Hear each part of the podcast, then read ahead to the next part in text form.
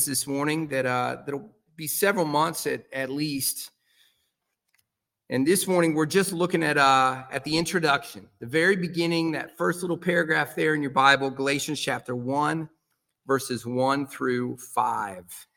It'll definitely be helpful for you to have a Bible open in front of you and follow along. There's ESV Bibles that are on the table right outside the auditorium here if you need to grab one of those to have a copy of that if you'd like, the ESV in particular, since that's what I'm preaching out of. Galatians chapter 1, verses 1 through 5. And there's a bare bones outline on the back of the worship guide there, if you want to keep an eye on that as we move along, write anything down that you think will be helpful for you. The way that we evaluate a message, you know, when anybody's bringing us a message, oftentimes it's determined by how we think about the messenger. In fact, that's always part of it. You know, we evaluate a message by what we think about the messenger. So you can think about negative examples of this. If you were meeting a doctor for the first time, which I did this past week, so I got a primary care doctor, was a good thing. And I walk in, let's say that doctor had come in and he's going to listen to my heart with his stethoscope, but he puts his stethoscope on my knee instead of putting it on my chest because that's where he thinks my heart is. Okay, I'm probably going to leave. I'm probably not going to go back to that doctor. You want to think much about that guy's medical advice or think about if you're a student in an English class, your English teacher walks in and she says, how are everyone doing this morning? You'd probably have some questions about that English teacher, right? If the introduction isn't even grammatically correct. Or if you take your daughter to her first basketball practice and you see the coach dribbling the basketball with both hands at the same time. Those sorts of things undercut the message that the person has when the messenger seems to be off in that way. The credibility of the messenger determines the credibility of the message, at least in part. And this is why Paul begins the letter to the Galatian churches the way he does. So hear the word of the Lord, Galatians 1, 1 through 5. Paul, an apostle, not from men nor through man, but through Jesus Christ and God the Father who raised him from the dead, and all the brothers who are with me, to the churches of Galatia. Grace to you and peace from God our Father and the Lord Jesus Christ, who gave himself for our sins to deliver us from the present evil age, according to the will of our God and Father, to whom be glory forever and ever. Amen. Now, we're going to learn something about the messenger of Galatians in this passage, and we're going to learn something about the message of Galatians, which is the gospel, the good news of Jesus Christ. And Paul has a clear purpose for the beginning of his letter. So the book of Galatians, almost more than any other New Testament book, is one sustained argument. So if you sit down and you read the book in full, which would be a great thing to do, it's not going to take you long to do it. It's going to be an encouraging thing just to turn off your phone, get away from distractions, read the book in full.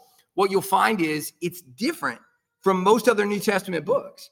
Most other New Testament books are kind of dealing, there might be one overarching theme, but there's sort of lots of sub-arguments, lots of different things the author is getting at. Well, the book of Galatians, it really is one sustained argument. So just a little bit of background that'll be helpful. The churches in this region, Galatia, they were being infiltrated by false teachers, people that were teaching a false gospel. And here's what they were saying. They were saying the way to become God's child, the way to become justified of our sins, to be counted as innocent in God's eyes, the way to do that was to place faith in Christ plus get circumcised in particular and fulfill a few other commands from the Old Testament. So in other words, the way to be saved, the way to be justified was faith plus works. That's what these false teachers were saying in these churches in Galatia. But what Paul is going to teach is that is a fake gospel. That is a gospel that cannot save.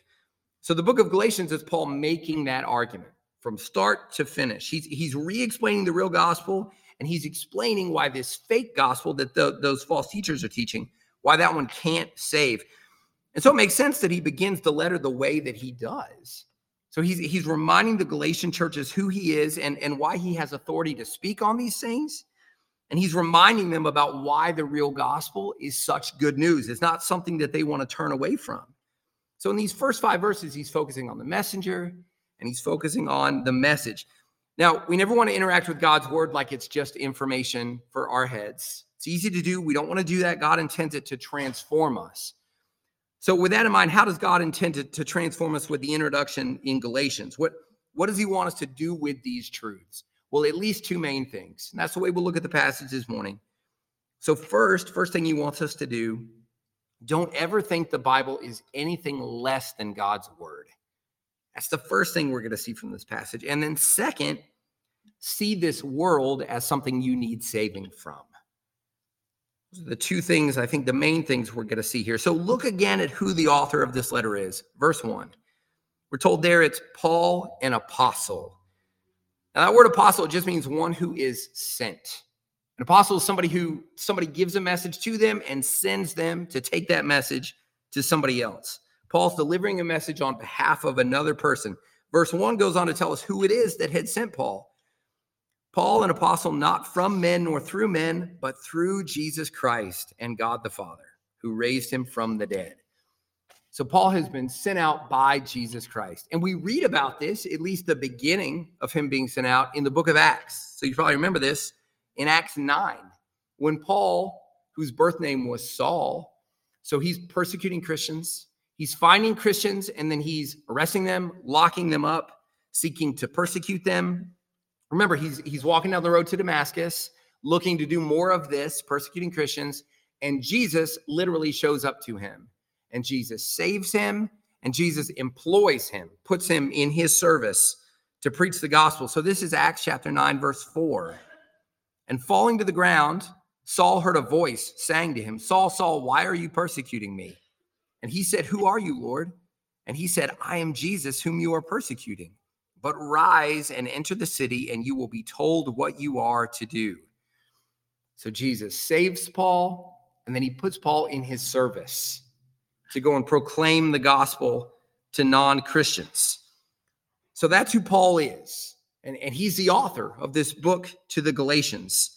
And this is probably no surprise, you know, that we're in a book that was written by Paul. If you're familiar with the Bible, you probably know this, but about a quarter of the New Testament is written by Paul. And this letter is most likely the earliest of his letters in the New Testament.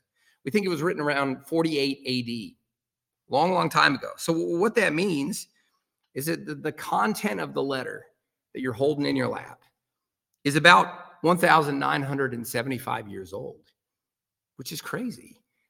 And that's the letter that we're looking at in God's providence that we're still reading. And we're reading it this morning. So this letter is written by Paul. Verse 2 tells us who he's writing to. He's writing to the churches of Galatia. Now, if you look at a map today, you won't find that region, Galatia.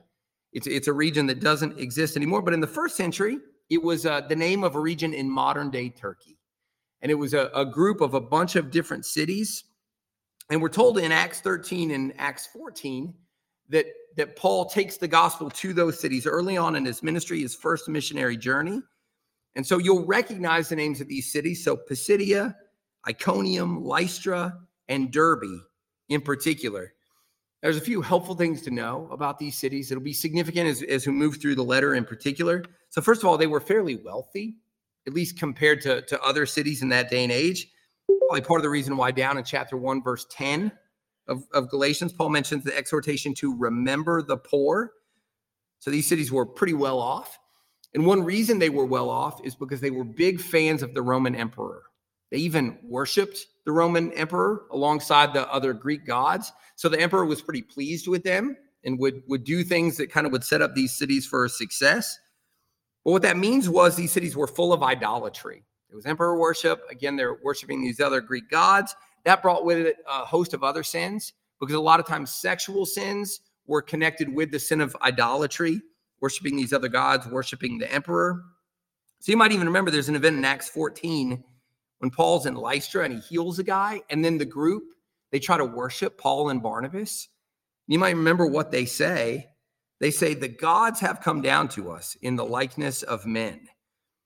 So they're used to worshiping these other Greek gods. And they say that, you know, that Zeus has come and that these other particular gods have come down. So these are the cities that Paul preaches the gospel to in his first missionary journey. Listen to some of the results that we hear about in Acts 13 and 14. This is what happened in Pisidia. So Paul and Barnabas, they're preaching Christ in the Jewish synagogue, and we're told, as Paul and Barnabas went out, the people begged that these things might be told to them the next Sabbath. And the next Sabbath, almost the whole city gathered to hear the word of the Lord. And the word of the Lord was spreading throughout the whole region. So that's what's happening in the Galatian city of Pisidia and the surrounding region. Then Paul and Barnabas, they moved on to Iconium, another city in Galatia, and this is what we're told in Acts. Now at Iconium, they entered together into the Jewish synagogue and spoke in such a way that a great number of both Jews and Greeks believed.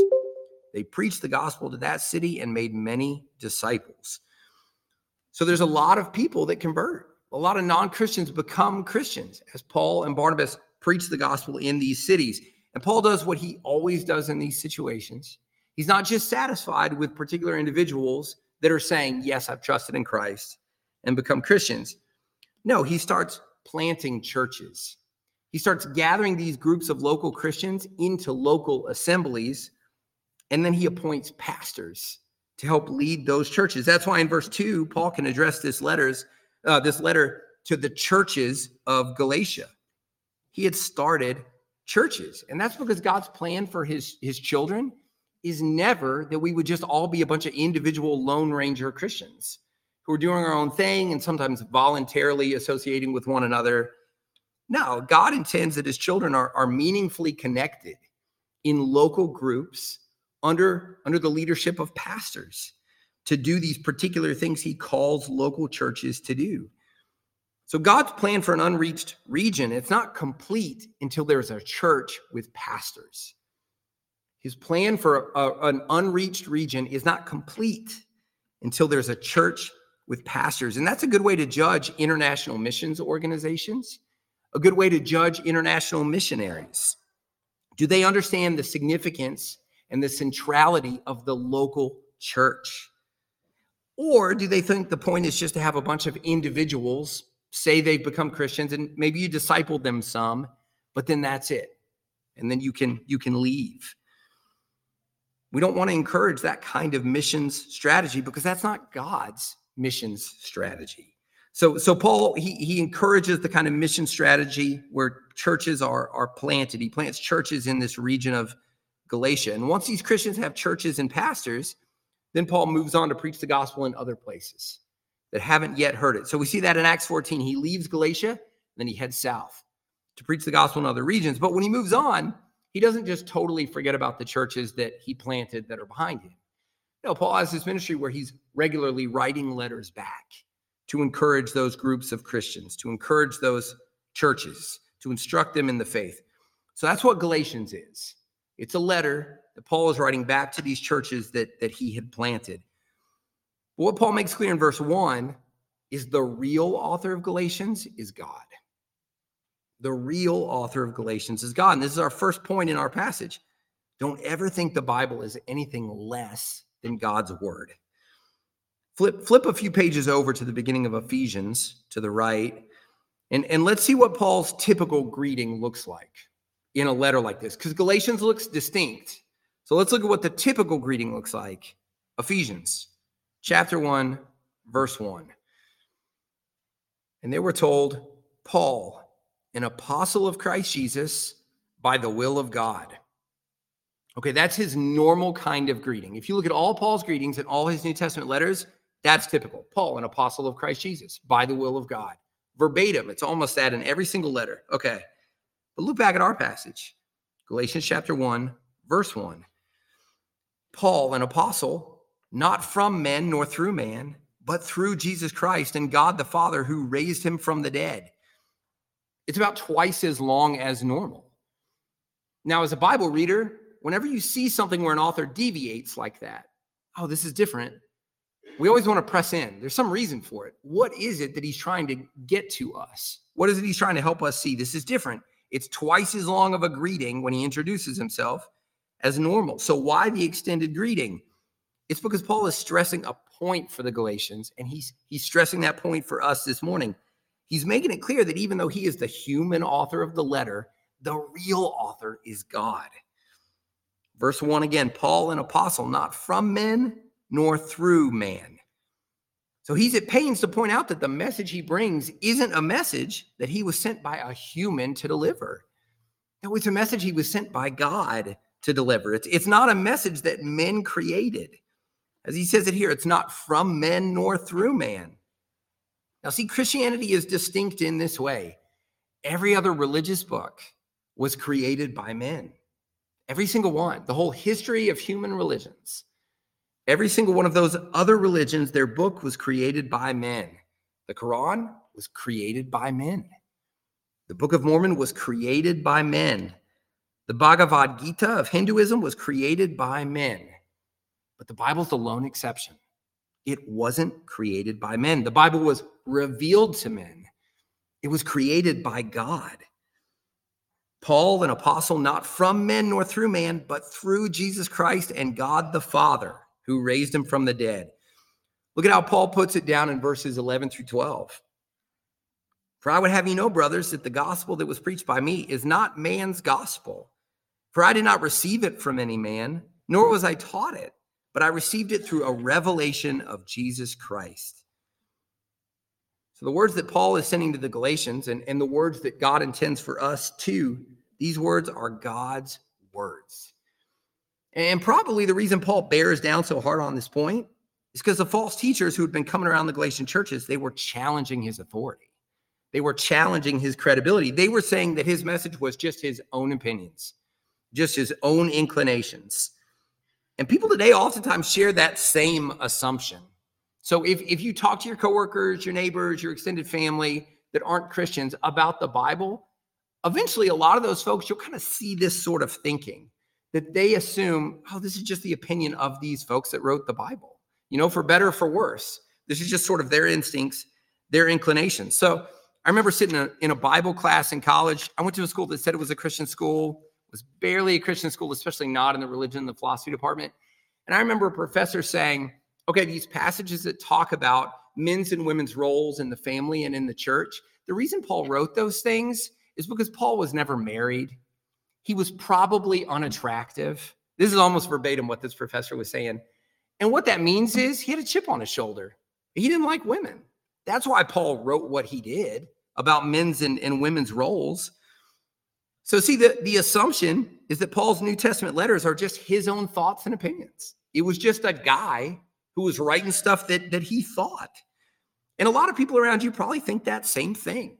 You know, they might think, yeah, sure, the Bible, it's particularly wise, maybe. It's historically significant, but it's just one other human book. But see, that's not true. That's not true. Paul was the one holding the pen, but the real author was God. Paul, an apostle, not from men nor through man, but through Jesus Christ and God the Father who raised him from the dead. Now, here's why it's significant that God's the one that wrote this letter and not men. The reason it's significant, one big reason, is because God never changes. That's why it's significant that God wrote the Bible. God never changes. In fact, that's a big part of what makes God God. He's always perfect, and he's always been perfect. He never needs to change. He never grows. He never develops. He never learns anything. He never gets better at something. This is Malachi chapter 3, verse 6. I, the Lord, do not change. He's always perfect. He never changes. That means his opinions are always right.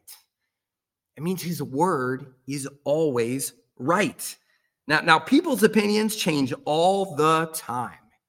That's why it's so silly for people to base their opinions on what is culturally popular, because culture changes all the time. So there's opinions today that are super popular that were really unpopular 20 years ago, and vice versa. Opinions today that are really unpopular were very popular 20 years ago. But God's opinions have always stayed the same.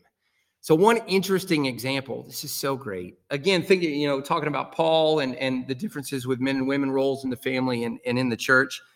So in the first century, Jesus's views on women were really liberal, if you can imagine. So the folks, the movers and the shakers in the first century, when they saw the way Jesus talked about men's and women's roles, they would point at him and say, liberal. You're too liberal, Jesus. Why do you have female disciples, right? Why are you letting females take part in the ministry in here? Why are you giving your time to them? Remember, this was a culture where, I think Pastor Charlie mentioned it maybe last week, women weren't seen as reliable witnesses in the first century. They couldn't testify in court. So in the first century, the way Jesus looked at men's and women's roles, liberal. Is that the way it is today? No. 180 degrees different, right? Today, our culture looks at Jesus and they say, conservative, way too conservative, way too legalistic. 180 degrees different, right? You know what stayed in the same spot the whole time? Jesus. He said the same thing. It's the true thing, right? Cultures come and go. Opinions come and go. God's word is the only thing that stays in the same spot. And that's good news, right? We don't have to worry that the Bible will need a revision in a few years. You know, what's so funny, it's not just this president, it's every president. There's always times where somebody will ask the president a question, the president will give an answer, and then later on in a press briefing, they ask the press secretary, hey, he said this. Is that what he meant? And you see the press secretary have to scramble and say, no, that's not what he meant. He actually meant the exact opposite of that. Well, everybody knows what's happening, right? It's the fact that the president's a human. Every president says things that are not super polished or whatever. The press secretary has to come behind them and try to fix it, try to square it away. That's never going to happen with the Bible, right? The Lord says the thing the perfect way every single time. It's always true. He never has to come back and change everything or anything. It never needs a revision. God's word is always perfect. We know that God's word is always effective as well.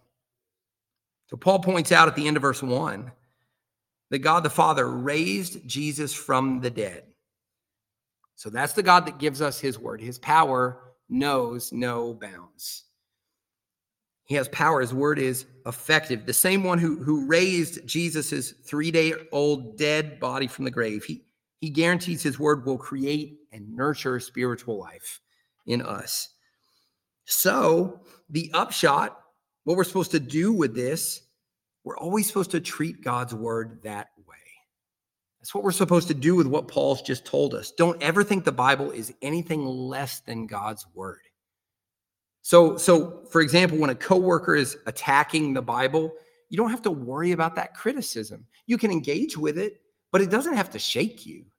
You don't have to get anxious about that because you know the Bible is God's word. So you don't have to worry about it.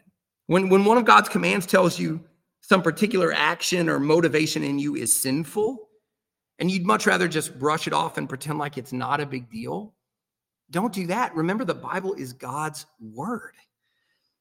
When you read one of God's promises that in your flesh seems too good to be true, so maybe the promise that we really are freed from sin, and so a sin that is nagging you that you don't think you will ever get past, the Lord actually is growing you in that area, and you have the Spirit of Christ so that he wants to free you from that particular thing. You can have actual victory there in that area of your life. When you're tempted to doubt that promise, remember the Bible is God's word. It's not just the opinion of men. It's the word of God. Listen to how Paul commends the Thessalonian Christians. He said they were doing a good thing. This is what he says about them. 1 Thessalonians chapter 2, verse 13. He says, and we also thank God constantly for this, that when you received the word of God, which you heard from us, you accepted it, not as the word of men, but as what it really is, the word of God. And we should do the same. Verse 1 again, Paul, an apostle, not from men nor through man, but through Jesus Christ and God the Father who raised him from the dead. So never treat the Bible as anything less than God's word. But there's at least one other thing I think the Lord is calling us to do in this passage. And that is to see this world as something you need rescue from. See this world as something you need rescue from. So in his introduction, Paul makes clear who the messenger is. Now he goes on to talk about the message. So look at the rest of his greeting, verse 3. Grace to you and peace from God our Father and the Lord Jesus Christ, who gave himself for our sins to deliver us from the present evil age, according to the will of our God and Father, to whom be the glory forever and ever. Amen. Okay, so what is Paul's message? Well, we get this great summary of it in the first few words of verse 3. Look back there. Grace to you and peace from God. So Paul's message is the same as the message of the entire Bible, which is that people like us, sinners, can have peace with God. That's the good news of the gospel. We can have peace with God. Now, this won't seem like the huge deal that it is, until somebody realizes that we don't deserve peace with God. We don't deserve that. Look over at chapter 3, verse 10 of Galatians. This is what Paul says there. Galatians chapter 3, verse 10. For all who rely on works of the law are under a curse. For it is written, cursed be everyone who does not abide by all things written in the book of the law and do them. Okay, so when he talks about the law, those are God's expectations. Those are his commands. And God has given his law to mankind. So he's given us his written word in the Old Testament and the New Testament. But he's also revealed his will and his character to mankind through creation. Romans chapter 1, verse 20 talks about that. He's revealed himself in the human conscience. Romans chapter 2, verse 15 talks about that. But see, mankind hasn't accepted God's commands. Mankind hasn't followed God's commands. No, instead, mankind rebelled and cast off God's commands. And that means that mankind deserves wrath. This is Romans chapter 1, verse 18. For the wrath of God is revealed from heaven against all ungodliness and unrighteousness of men who by their unrighteousness suppress the truth. And like passages like Galatians chapter 3, verse 10 talk about, that wrath can only be avoided by abiding all things written in the book of the law. That's what Galatians chapter 3, verse 10 says. So you want to avoid God's wrath? Easy. We'll say simple. Simple. Just do everything that's written in the book of the law. That's the way for humans to avoid God's wrath. But what that means is, for those of us who have ever told a lie, we are in trouble. For those of us who have ever been jealous, or unrighteously angry, or lusted, or gossiped, or not given God glory that he deserved. If we've done any of those things, even one time, we deserve God's wrath. Well, that's everybody in here. That's everybody out there. Every human, every mere human who's ever lived. That was everybody in the churches of Galatia. So how in the world can Paul offer them peace with God? Well, it's because of the first word in verse 3. Grace to you. So it's God's grace that makes a way for sinners to have peace with him. That word grace, that just means a gift. This is Christmas time, right? So we get that object lesson. As soon as presents go under the tree, that's what grace is. It's a present. It's a gift, but it's a costly gift. Verse 3, grace to you and peace from God our Father and the Lord Jesus Christ, who gave himself for our sins. So the Son of God, Jesus Christ, gave himself. In other words, he gave his life. That's what Paul's talking about here. He's pointing back to the events that we saw in the Gospel of Luke just in the past few weeks where Jesus was crucified. He gave his life on the cross. That was Jesus giving himself. And he did it for a specific purpose. Paul tells us at the end of verse 3, why did he give his life? Who gave himself for our sins. So our sins deserved God's wrath. We should have had to turn our lives over because we're sinners. We should have had to turn our lives over and be punished for our rebellion against God. But Jesus gave himself for our sins. So for those of us here who are Christians, he suffered and gave his life for our sins. He traded in his life, so we wouldn't have to trade in our lives. He let God treat him the way that we deserve to be treated. And because Jesus lived a perfect life, his life was a perfect sacrifice, which means it paid for all of our sins, past, present, and future. And it's not just that a typical human did this for us. No, it's an even bigger deal when we realize who Jesus was. He wasn't merely a man. No, Jesus is God himself. That's who gave his life for us.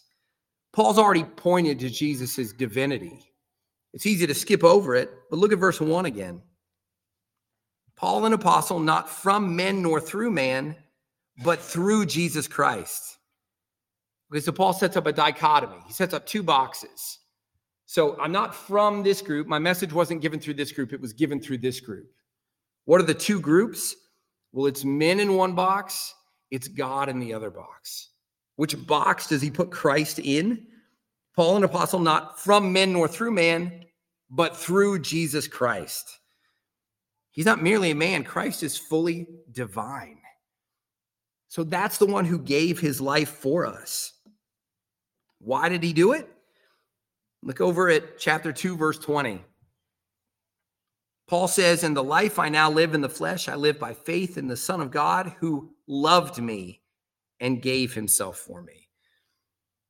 So, brother or sister in Christ, Jesus gave himself for you because he loves you. Jesus, who is fully God, gave his life on the cross because he loved you. I think that's probably the most incredible sentence we will ever hear. There's different ways to say it, but when you just sum it up and think about it, there's probably no sentiment that's more significant than that. There's probably no sentence that's more incredible than that. Jesus, who is fully God, gave his life on the cross because he loved you. But here's what's sometimes easy for us to forget. So I trust that we're all together now. We understand the things that Paul has been talking about the gospel. Understand it. But here's what sometimes is easy for us to forget. In paying for our sins, Jesus rescued us from hell, right? He rescued us from God's wrath and punishment, no doubt. I think most of us understand that. But he's also rescued us from this world. He hasn't just rescued us from hell. He's also rescued us from this world. This is Paul's exact point in verse 4. Who gave himself for our sins to deliver us from the present evil age, according to the will of our God and Father, to whom be the glory forever and ever. Amen. So Jesus gave himself on the cross to deliver you from this present evil age. Okay, so you might be able to imagine, but what does Paul mean by that, this present evil age?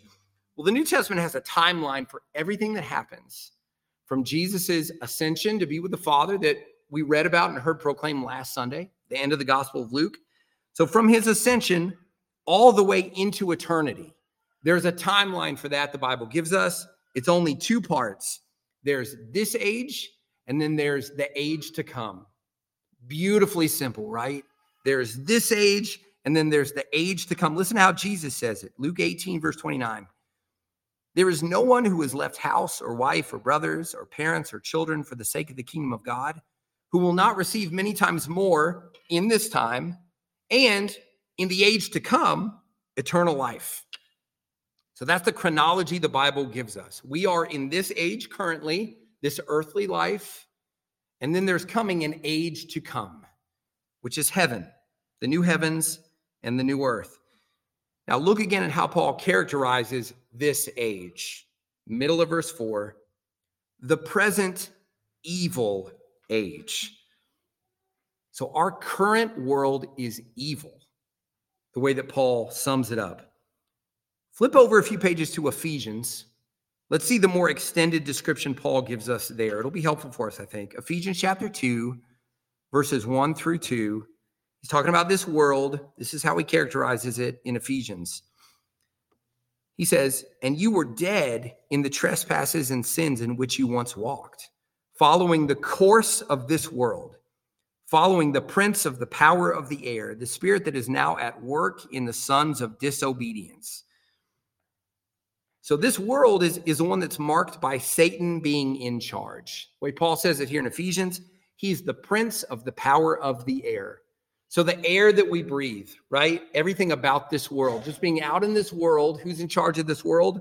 Satan. He's the prince of the power of the air. The way 2 Corinthians says it, he's the god of this world. So this world, it's marked by mankind's disobedience to God and by mankind doing what Satan wants mankind to do. So our world is one in which sinful human nature and Satan team up to produce a life of rebellion against God. Boiled down, that's what our culture is. That's what our world is. It's what it's always been. It's what it always will be. And throughout the book of Galatians, Paul's going to point out two broad categories in which mankind rebels against God. So again, we're thinking about how evil the world is, how bad the world is. Paul's going to give two specific categories in the book of Galatians. First of all, the world rebels in terms of conduct. Paul calls it the works of the flesh. He gives us a list in Galatians chapter 5, verses 19 through 21. This is how the world can be summed up. He says, "Now the works of the flesh are evident: sexual immorality, impurity, sensuality, idolatry, sorcery, enmity, strife, jealousy, fits of anger, rivalries, dissensions, divisions, envy, drunkenness, orgies, and things like these. Okay, there's some themes that emerge there. There's some categories you see in that passage. So we live in a world that pursues sexual pleasure completely irrespective of what the Lord thinks, right? You read this list, you walk away seeing that really clearly. You look at the culture around us, see it really clearly. We live in a world that pursues sexual pleasure completely irrespective of what the Lord thinks about that. It's also a world that worships all sorts of things other than God. It's all sorts of idolatry all around us. It's a world that's marked by dissension and envy and angry fighting and division. Okay, so with that in mind, it's easy to see why Paul calls it this evil age, isn't it? This age is evil. This world around us is evil. So that's kind of one category, the works of the flesh. But second, the book of Galatians is going to show us the world also rebels against God in terms of the message of salvation. That's another way that the world is evil. It rejects God's message of salvation in this way. Sinful man thinks he can achieve salvation for himself by his own moral efforts and his own religious ceremonies. So in other words, most sinners think they can do enough to win God's approval. And you can talk to non-believers and find that out really quickly. If you remember being a non-Christian, that's probably what you thought. That's certainly what I thought. I remember Christians saying to me, Scott, so let's say you die, Scott, and you're standing in heaven. Why would you tell the Lord to let you in? What would the reason be why God would let you in? And my answer was probably pretty typical for most non-Christians. I said, well, I'm pretty good. I'm a pretty good person, right? So what I was assuming was I've done good enough. I've lived a life good enough to where God should let me in, right? I deserve God's approval. Look at how Paul says it a page over in chapter 4, verse 9. He's talking about the way the world is completely blind in this area about salvation. Chapter 4, verse 9, he says, but now that you have come to know God, or rather to be known by God, how can you turn back again to the weak and worthless elementary principles of the world, whose slaves you want to be once more? You observe days and months and seasons and years. Okay, so what's he talking about here? He's telling Christians to not revert back to the way the world thinks about salvation, the way the world thinks about winning God's approval. And the specific example he gives, he's talking about the religious holidays under the old covenant that false teachers said needed to be observed for God to be pleased with you, to secure God's blessing. And we see this in the world around us all the time. So sinful man will always be drawn to the idea of holy places and holy times and holy practices. That's because our sinful flesh wants to justify ourselves. We want to do enough good to where God will consider us approved. He'll consider us holy. Mankind will always be drawn to the idea of holy places and holy times and holy practices. He'll always be drawn to think a particular season should be set apart as religiously significant and help win God's approval. He'll be drawn to think that a room in a church is holier than other rooms. He'll be drawn to think that going through certain symbolic activities makes him better off in God's eyes. But see, there's nothing that can be done in this life to make sinful people justified. There's nothing we can do to win God's approval, but because we're sinners, it's only faith alone and Christ alone that does that. And if you're here and you're not a Christian, or you don't know what you think about Jesus, that's the good news of the gospel, is that it's not about you working hard to try to achieve God's approval. No, it's about trusting in Christ, who lived a perfect life, fully pleasing to God. And when we trust in him alone, we're united to Christ. And then God is as pleased with us, even though we're sinners, he's as pleased with us as he is with his perfect son. And that's the good news of the gospel. If as a non-Christian, you want to talk more about that, grab me or one of the other pastors. Send me an email. My email address is on the back of the worship guide there at the bottom. And we can talk about the good news of the gospel. So this is the age we're living in.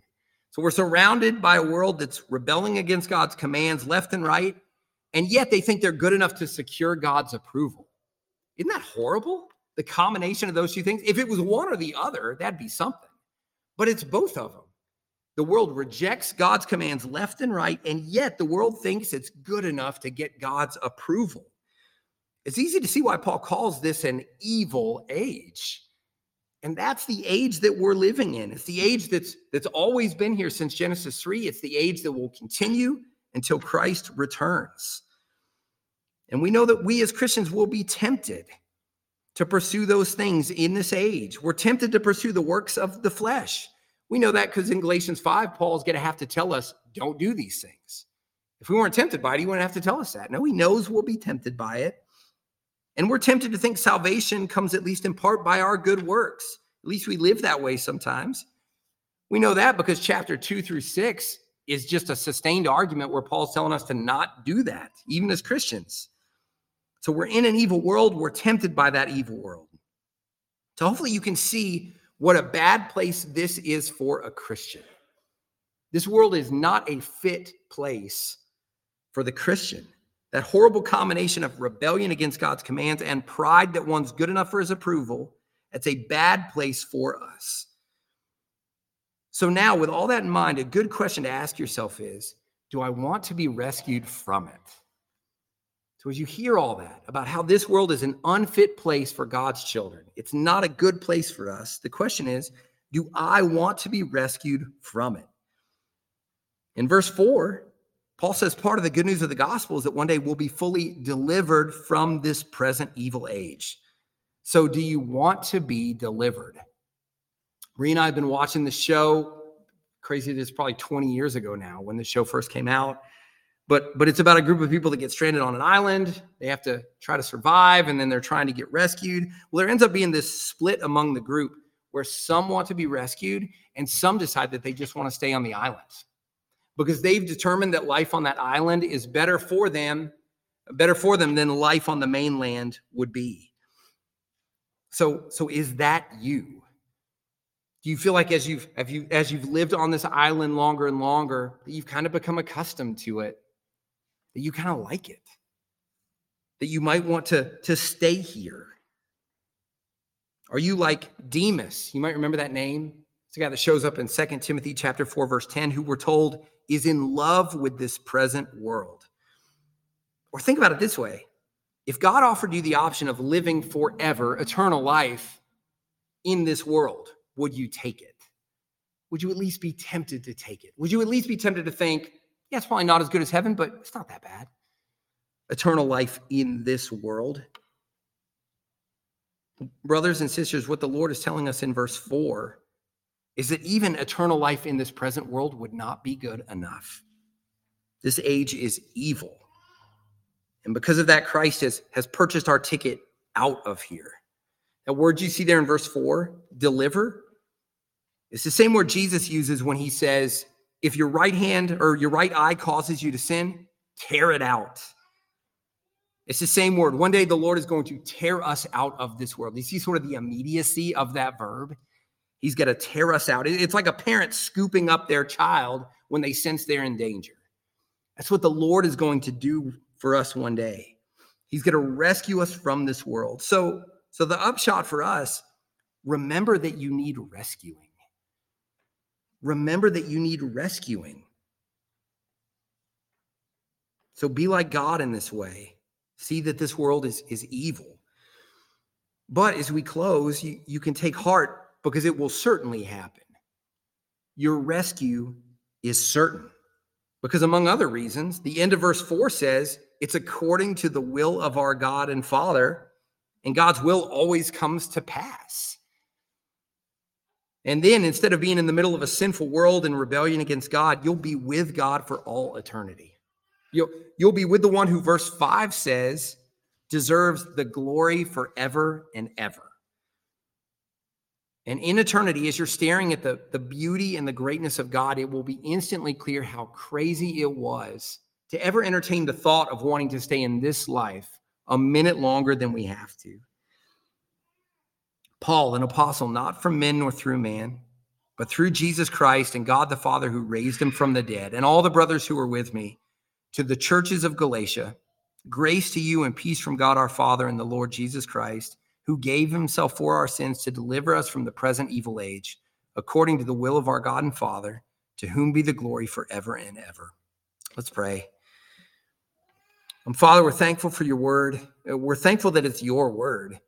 We understand that there's no life, there's no hope for us if the Bible in front of us is just a group of documents written by men from their own minds and opinions and inclinations. We're so thankful, Father, it's not that. We're so thankful instead this word is your word. So these are the thoughts and opinions and inclinations of the unchanging, eternal God of the universe. Father, we're so thankful for that.